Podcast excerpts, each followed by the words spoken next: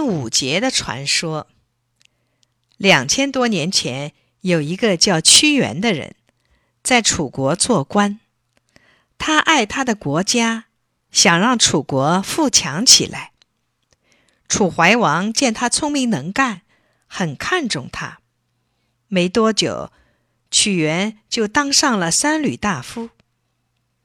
但是和他一起做官的人嫉妒他。就在楚怀王面前说他的坏话，楚怀王慢慢的讨厌他了。屈原写了许多诗，表示自己的心愿。没多久，楚怀王死了，他的儿子当上了国王。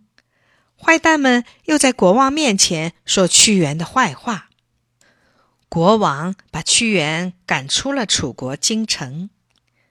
后来。楚国和秦国打仗，秦国把楚国的京城强占了。屈原看到楚国的老百姓受苦受难，自己又没法出力，心里很痛苦，他就跳进汨罗江里自杀了。楚国的老百姓怕水里的鱼虾咬坏屈原的遗体，就用竹筒装上米，丢进江里去喂鱼虾。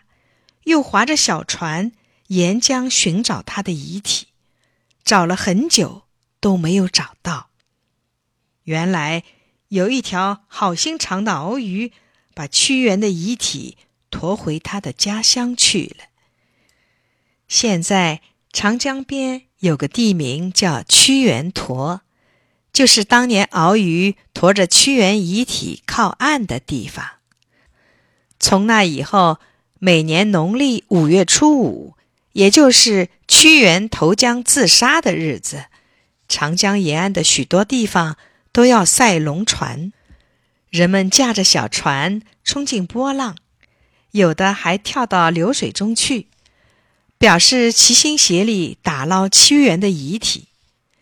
每年五月初五端午节，家家户户吃粽子，也是为了纪念爱国诗人。屈原。